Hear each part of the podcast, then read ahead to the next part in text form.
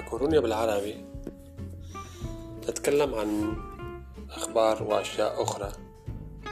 أخبار إسبانية طبعا من مدينة أكورونيا وأشياء أخرى تهم المجتمع العربي في مدينة أكورونيا Vamos a hablar sobre noticias en árabe y más cosas que le importan a la gente que viven aquí.